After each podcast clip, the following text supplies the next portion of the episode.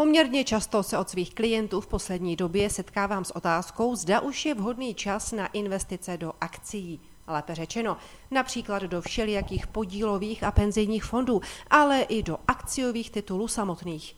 Mnoho lidí má pocit, že po výrazném oslabení akciových trhů v průběhu roku 2022 jsou už trhy na svém dnu a je tedy dobrá příležitost začít investovat.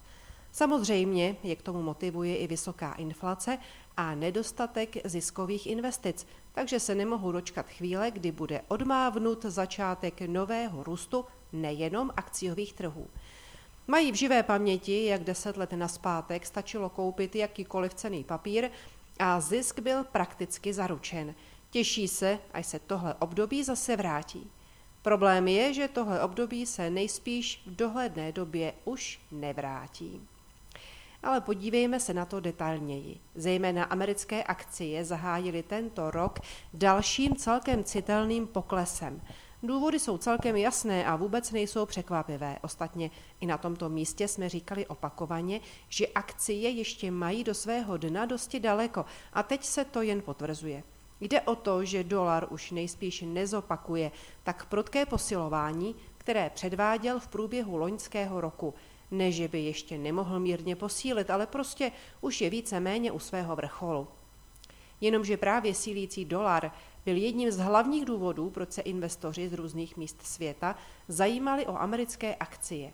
Proč by se někdo měl zajímat o akcie podniku, který před sebou nejspíš má recesi a prodražuje se mu financování jeho aktivit, protože centrální banka mu zdražuje úvěry zvyšováním úrokových sazeb. To nedává smysl. Musel tady tedy být ještě jiný motiv, proč se stále mnoho spekulantů amerických akcií nezbavovalo navzdory této chmurné vizi. A tím důvodem byl posilující dolar. Je výhodné vlastnit aktiva denominované v posilující měně a je po určitou dobu akceptovatelné vlastnit aktiva denominované v posilující měně i v případě, že samotná cena tohoto aktiva klesá. Jenomže dolar už přestává být posilující měnou. Stává se spíš stagnující silnou měnou. A vize recese v Americe a drahých úvěrů trvá. Poslední zbytky motivace vlastnit americké akcie se tedy rozplývají. Jen v prvních dvou týdnech roku zaznamenaly americké akcie odliv ve výši kolem 5 miliard dolarů.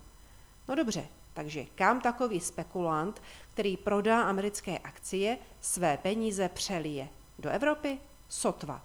V Evropě je situace ještě mnohem víc nepříznivá než ve Spojených státech.